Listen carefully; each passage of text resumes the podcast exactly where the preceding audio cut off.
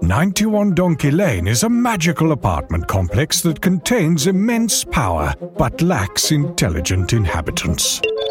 What is happening? I'm getting texts. Why are we getting a lot of texts? People found out what we did. Oh, dividing Mike Myers into an infinite amount of tiny Mike Myers. Listen to 91 Donkey Lane for free on Spotify or your favorite podcasting app.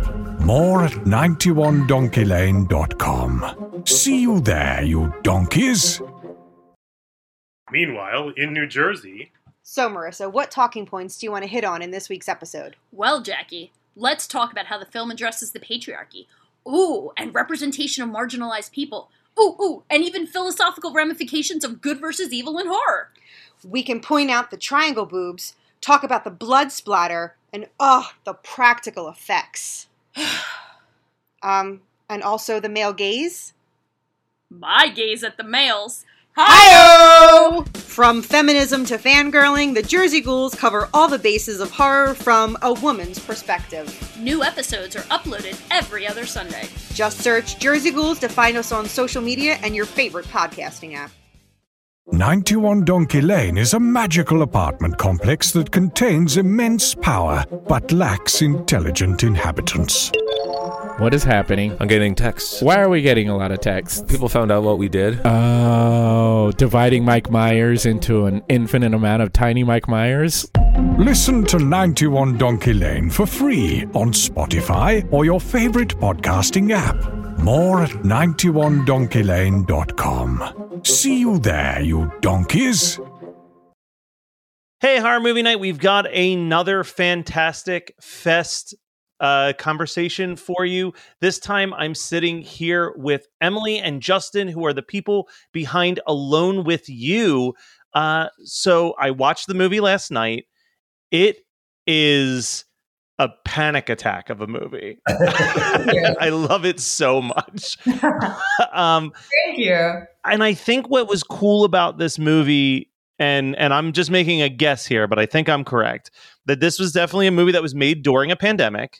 Yes. But you didn't have to lean on the pandemic to explain the situation, but you were able to reveal very familiar situations that we've all gone through 2 years without it being a COVID movie. That was very intentional. I mean, very intentional. When we were originally coming up with a concept, like, we didn't want to tell the horror story that we were all living. We didn't want to tell Contagion. We didn't want to go into the daily life, because honestly, we didn't want to watch anything. We were watching the news and we were just like, I don't want to talk about COVID anymore. It's just too... Yeah. So we wanted to go into a story that would be evergreen even after the pandemic. Hopefully when all of this is behind us. So thank you for saying that. Being able to take the themes that I think we all felt at the time.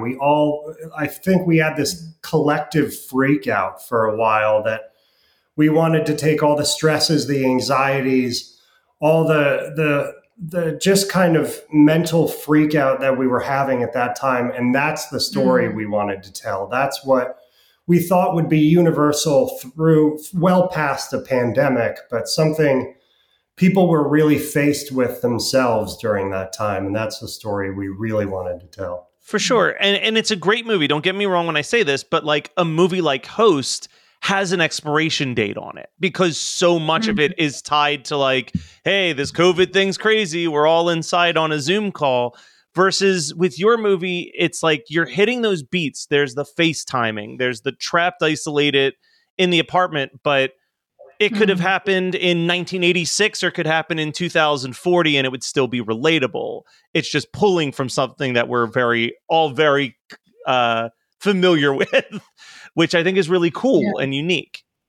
Thank you so much for saying that. Well, and honestly, that is such a huge compliment, because hopefully this film, the first of a long career, hopefully for both of us, will have a long shelf life. And the core fear that I had, and I know a lot of us had, thankfully we were living together at the time and got to go insane together, but we couldn't see family. We couldn't see the people that define us and the relationships in our life. And when you can't be around those people that are literally the emotional structure for some people, for myself, you start to lose part of yourself. You define yourself by your relationship with my grandmother, who I see all the time, and my mother and my family and my friends. And so when they're not there, you have this odd out of body experience of like, is that real? And I think it goes beyond, beyond the pandemic and beyond being locked up. We have all been a part of that relationship that you've given. It feels like you've given a part of yourself. And when a big relationship has ended or shifted, you have to kind of redefine yourself again. You have to get your footing again. You have to figure out, like, who am I without this person?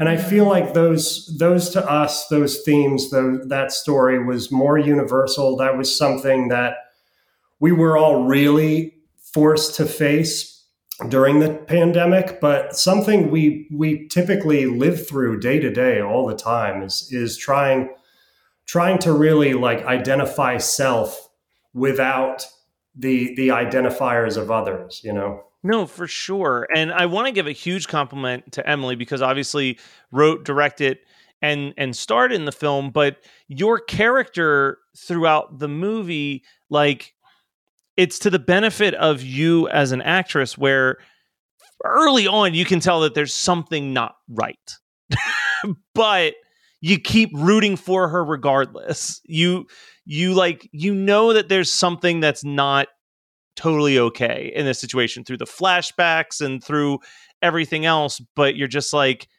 hopefully I'm wrong. The whole movie, I'm like, I like this character so much. I hope I'm reading into these flashbacks, and I love that the character pulls that out of you, is you want things to be okay. I'm so glad, because there's no one else to look at for most of this film. So it's a good thing. Thank you for saying that. And I'm so glad that you empathized with Charlie. Obviously playing her, writing and directing her, co-writing and co-directing with Justin, is amazing, but that it's a totally kind of schizophrenic relationship with myself going into playing her, because my goal was, as an actor, I have to side with my character, no matter what happens, no matter who they are. No one plays a villain. You play the person, and you have to find, I don't think I'm a bad person. None of us think we're bad people. And so those have to be revealed through the audience taking in the story. So I'm so glad you empathized with Charlie, because so did I. Yeah. But I think even before the performance and before when we wrote Charlie, we wrote a character that we love. She's a part of us. There's, Charlie was never meant to be like a hero or a villain. Charlie is a human being. Like many of us, we are, you know, we have deep love and we have deep flaws, and those are the characters we're attached to, because that's what we love watching. We don't want to see the you know, good versus bad entirely. It's that, like, middle ground, that gray, that I think is so true, and we can all relate a little bit too. For sure. And there's two things that I'm thinking of when I was watching this movie, and it's not that this movie stylistically feels like anything like this, but you have Barbara Crampton with this fantastic cameo, and there's moments of this movie that legitimately remind me of, like, moments in Evil Dead 2, Dead by Dawn. So I'm curious how much of, like, an 80s, I feel like there's, like, a little bit of an 80s schlock influence that's, like, mixed into this movie that is way more serious. You've described our working relationship pretty perfectly. Justin is an encyclopedia of horror. Horror. I mean, he's got Pumpkinhead on him, like his tattoos. Yeah. I come from a very different, like, acting, story-based.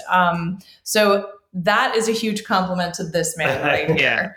Evil Dead 2 is one of my absolute favorite films. Yeah. And there's a scene where Charlie is on the ground, and there's laughing coming from one side of the room, and there's this repeated thing, and I'm like, this is the Dead by Dawn, swallow your soul, all of the animals have come to life on the walls moment of Evil Dead 2, and I'm like, the biggest smile on my face. I'm like, I love this. We were trying to be so careful we're always so careful with, because I'm such a big fan. You know, I'm such a big horror fan.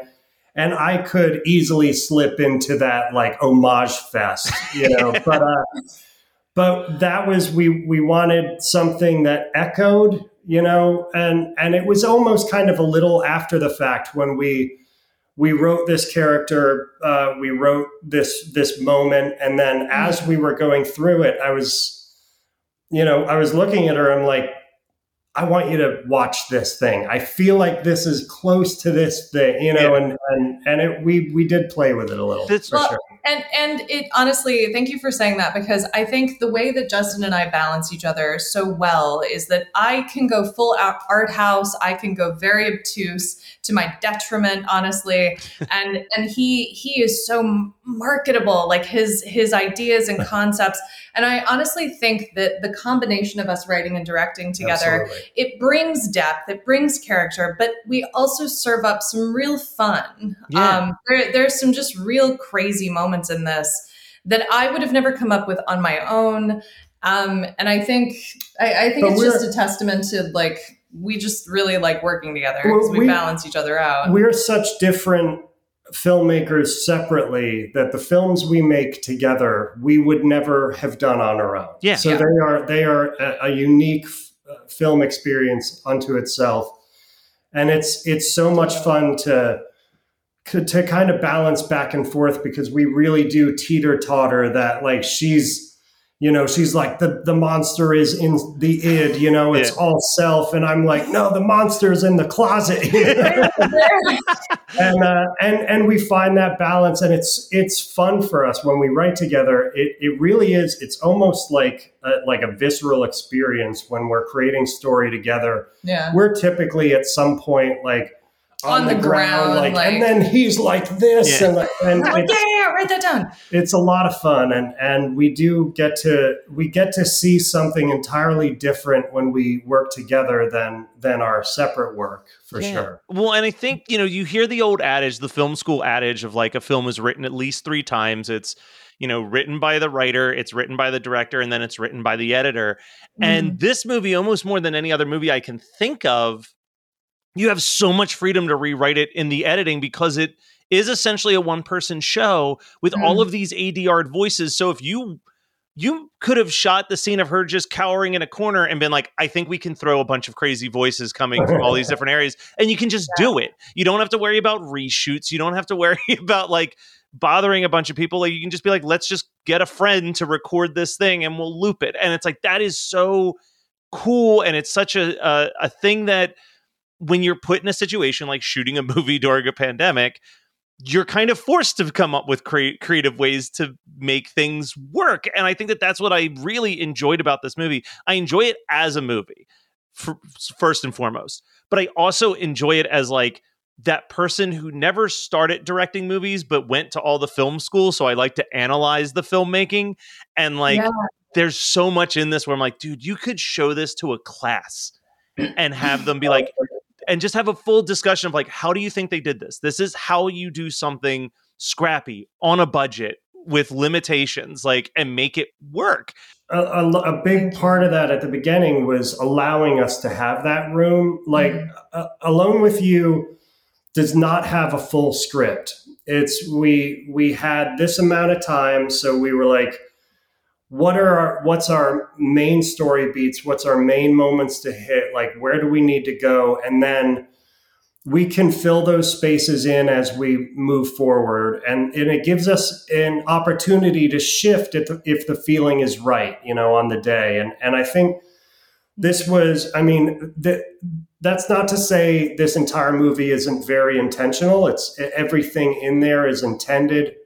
It has reason. There is not a single happy accident in there, but on the day, it always offered us the opportunity to shift if it felt right for the character. And to your point, writing a movie three times, we absolutely felt that outline, scriptment, you know, shooting, editing. But I will say this film feels like it was written four times. And I will say, to your point, through the sound design. Yeah. Our sound designers, the only people on set ever were the two of us. His father would step in as our COVID compliance officer when we had Emma Miles on set. He's a medic, so he would come and he would basically make us dinner, make us feel human for like 5 minutes, and we would keep going. But it was in the post process, really, with our sound designer and our Foley artist, our wonderful composer, Phil Mossman, that we actually got to work with a crew. So to your point, we had a blast in the ADR. Like, I had a blast in the ADR booth. It was a day that, and I'll be honest, I actually had mono at the time. I was like recording the ADR for this. I was so tired, Matt. Like, I can't even describe just the pure exhaustion, but I was just like, I got to go for it. And you're totally right. We recorded so much, and editing that audio really wrote the movie for a fourth time. Yeah. So. We worked with our sound designer, Sean Duffy, who's this brilliant, brilliant artist on his own. When we work with other artists within film, it's very important for us to like first sit back and see them create their art, and then we'll cut to taste and we'll work with that. But we spoke very broadly about like, here's our character, here's our story. This is the space, this is the colors through the story. And we wanted to see where he walked with that. And he came back with just this beautiful, beautiful kind of picture in his sound design. And you know, with then it gave us the opportunity to really dig in, to tailor, to edit, to really kind of tighten it up. But it was thanks to like everybody we worked with, Ward Crockett, our editor, Sean, sound design, and Nicole, and Phil Mossman. Like, everybody brought their art first and kind of inspired by the story. And then we worked together in editing these pieces together.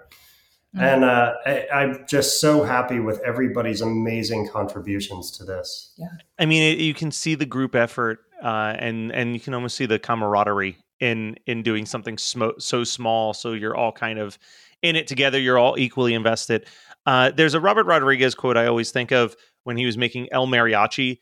And he said, I knew I had access to a guitar case, a school bus, and a turtle. So I was going to put them in the movie. Who had access to the creepiest fucking mannequin I've ever seen in my entire life? All the creepy stuff is his. I had actually just moved in like a month before the pandemic started. So every creepy thing is his. Now, I will say that apartment was filled with IP. We had to take down Evil Dead posters. I'm a fan. I can only imagine. Yeah. Oh my gosh. No, but that mannequin, it's a beautiful mannequin. I actually got that mannequin at a prop house outside of New York. So it's fun little snippet is that mannequin can be seen in an episode of Gotham. Oh, nice. Some point. She's so creepy. Famous mannequin. Yeah. I know. I saw that and I'm like, well, that needs to be in my house. That mannequin should actually get like starring Bill on the poster, right? For sure. Barker is Barker. Mannequin is mannequin. Yeah, totally. All right. So, question from something that I just like to ask people who are filmmakers. Do you remember? What was a movie, and it doesn't have to be a hard movie, it can be something that feels nothing like Alone With You, but what was a movie where something clicked in your head where you're like, this is what I want to do for the rest of my life? Oh, I know mine. You go for it. And it's not a horror movie at all. But Before Sunset was, it's Ethan Hawke and Julie Delpy. It is just this conversation throughout a day of these two people discovering one another. And it's this wonderful little love story, European setting. It's just gorgeous. But that was the first time that I saw a movie and I was like, I understand the pieces there. Yeah. Like, I can do that. That doesn't sit. There's no grand explosion. There's no like crazy thing to wrap my head around. That is a conversation throughout throughout the film. And that was the first time that I really kind of locked onto something and felt like that was obtainable, like that I could do. That whole trilogy is fantastic. Like, and that's Linklater. I think Linklater, I mean, even starting with Slacker. He's unstoppable.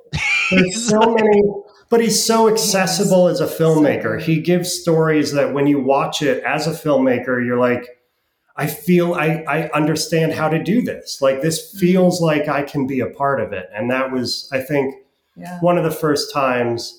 That and every time I watch a Troma movie. Yeah, like, oh God. Uncle Lloydie is the man. I love when I do San Diego Comic-Con every year, our booth is next to the Troma booth, so I get to spend a week just hanging out with Uncle Lloyd. Uncle Lloyd. he's the best. How about you, Emily? Is there a film or anything, even TV show, it doesn't have to be a movie, but a moment where you're like, I want to act, like seeing something?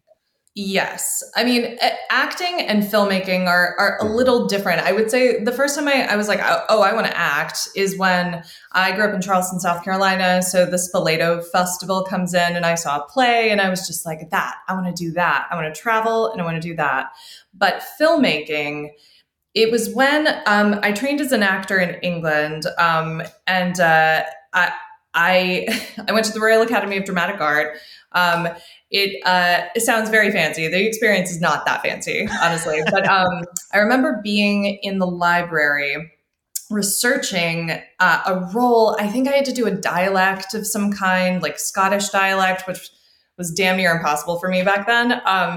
And I remember sitting in the back of the library and finding a DVD. And I was just like, okay. The librarian told me that it had a good Scottish accent, so I put it on, and it was Morvern Callar by Lynne Ramsay. Okay. Lynne Ramsay is one of my all-time favorite directors. She did We Need to Talk About Kevin. Just a brilliant filmmaker. Unbelievable. And the film is so pared down and so desperately artistic and sad, and it is just such a haunting film. And it's not a horror movie. It's basically about a woman, a Scottish woman, who comes home at Christmas and finds that her boyfriend has killed himself, but he's written this beautiful book, and she takes the book and repurposes it and basically puts her name on it, takes credit for it, and gets to go on this adventure. It's so dark. It's so weird. But it was lit in this sad way by these colorful Christmas lights. And I remember being like, how are Christmas lights so sad?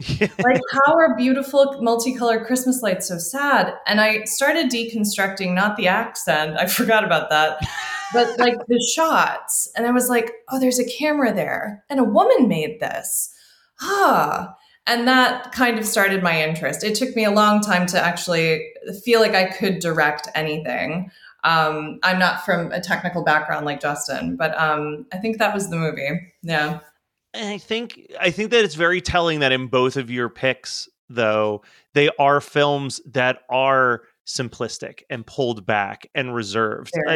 Thinking of Richard Linklater, I think something that I guess only recently dawned on me, how insane it is that something like Dazed and Confused is as popular as it is when you look at it against film as a whole. It's like, it really has no premise. It has no real plot. It's just kids hanging out. You can feel that it's not fully scripted out. Like, all things considered, it should just be like a film that art house kids love. But like, Linklater has that extra touch to make it mainstream somehow against all odds. And I see that with Alone With You. As Alone With You, it's a dream for a filmmaker art house person, but it's also so accessible and so easy for this to like, I could see this being like a Paranormal Activity where it's like, look at what these people made for almost nothing in their house. And like, everybody loves it.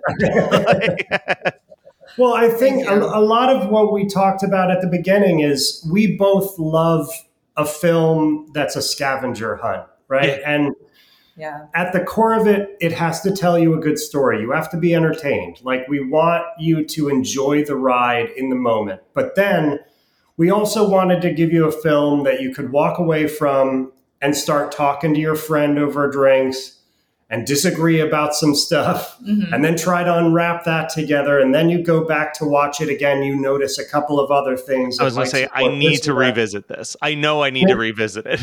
It was built very much for that purpose. We want people to be able to put themselves in that film. That's why it's one of the scariest questions that we avoid is, what happened? What happened? Yeah. That is yours. That is. We don't want to take that away from. And anyone. It's not to say that we don't know what happened for us. We wrote with absolute intention. This is not some if you don't get it, then you don't understand art or something. This is. No, we wanted to give the scavenger hunt, for sure. Yeah. And I think that even on first viewing, you might not know all of the details, but you know enough. And it feels to go into it deeper would be a different movie. You know what I mean? That would be kind of more exploitative or grindhousey or but it's not about that. It's not about what happened. It's about the after effects of what happened. Mm. Yes. And so well put. I think that's what makes it so captivating is it doesn't matter what started the storyline. It's where the story inevitably ends. So I could talk to you two all day about this stuff, but thank you so much. Where can people go? Obviously, you're doing the film festival circuit right now, but where can people go to see? Is there any other screenings on the horizon, or is there just a good spot for them to know when it's coming near them or when it'll be readily available for them? Yeah, so we're playing all around the world right now. So the next screening that we will be at is Salem. So Salem, Massachusetts. That's October 10th we'll be there. We're also playing Grimfest twice in the UK. I wish we could be there. We're playing Rameskrik in Norway next month. There's one I was about to say that I can't announce just yet, but then we're actually, our LA premiere will be at Screamfest. Nice. That was just announced. So I think those are all that we can talk about at the moment. At the moment, but it will be the festival list is ever growing, and if you, I would say the best way is just follow us on our socials, and we're always bothering you with what we're up to, and then Dark Star Picks just picked us up, so the guys at Dark Star have been incredible. They have picked us up domestically even before hitting Fantastic Fest. And we'll looking towards a limited theatrical release next year. So early awesome. 2022. Yeah. That's fantastic. I can't wait to see more of what comes from this because it really is a truly fantastic movie. So listeners, go and check it out. Find out if it's playing near you. If you feel comfortable going, go absolutely check this out. Dark Star Picks has not let us down before. We had Zach on from Homewrecker during the last Fantastic Fest. So they've given us nothing but quality content, and this is right there with it. Thank you again, Emily and Justin, for joining us. Meanwhile, in New Jersey. So, Marissa, what talking points do you want to hit on in this week's episode? Well, Jackie, let's talk about how the film addresses the patriarchy. Ooh, and representation of marginalized people. Ooh, and even philosophical ramifications of good versus evil in horror. We can point out the triangle boobs, talk about the blood splatter, and the practical effects. And also the male gaze.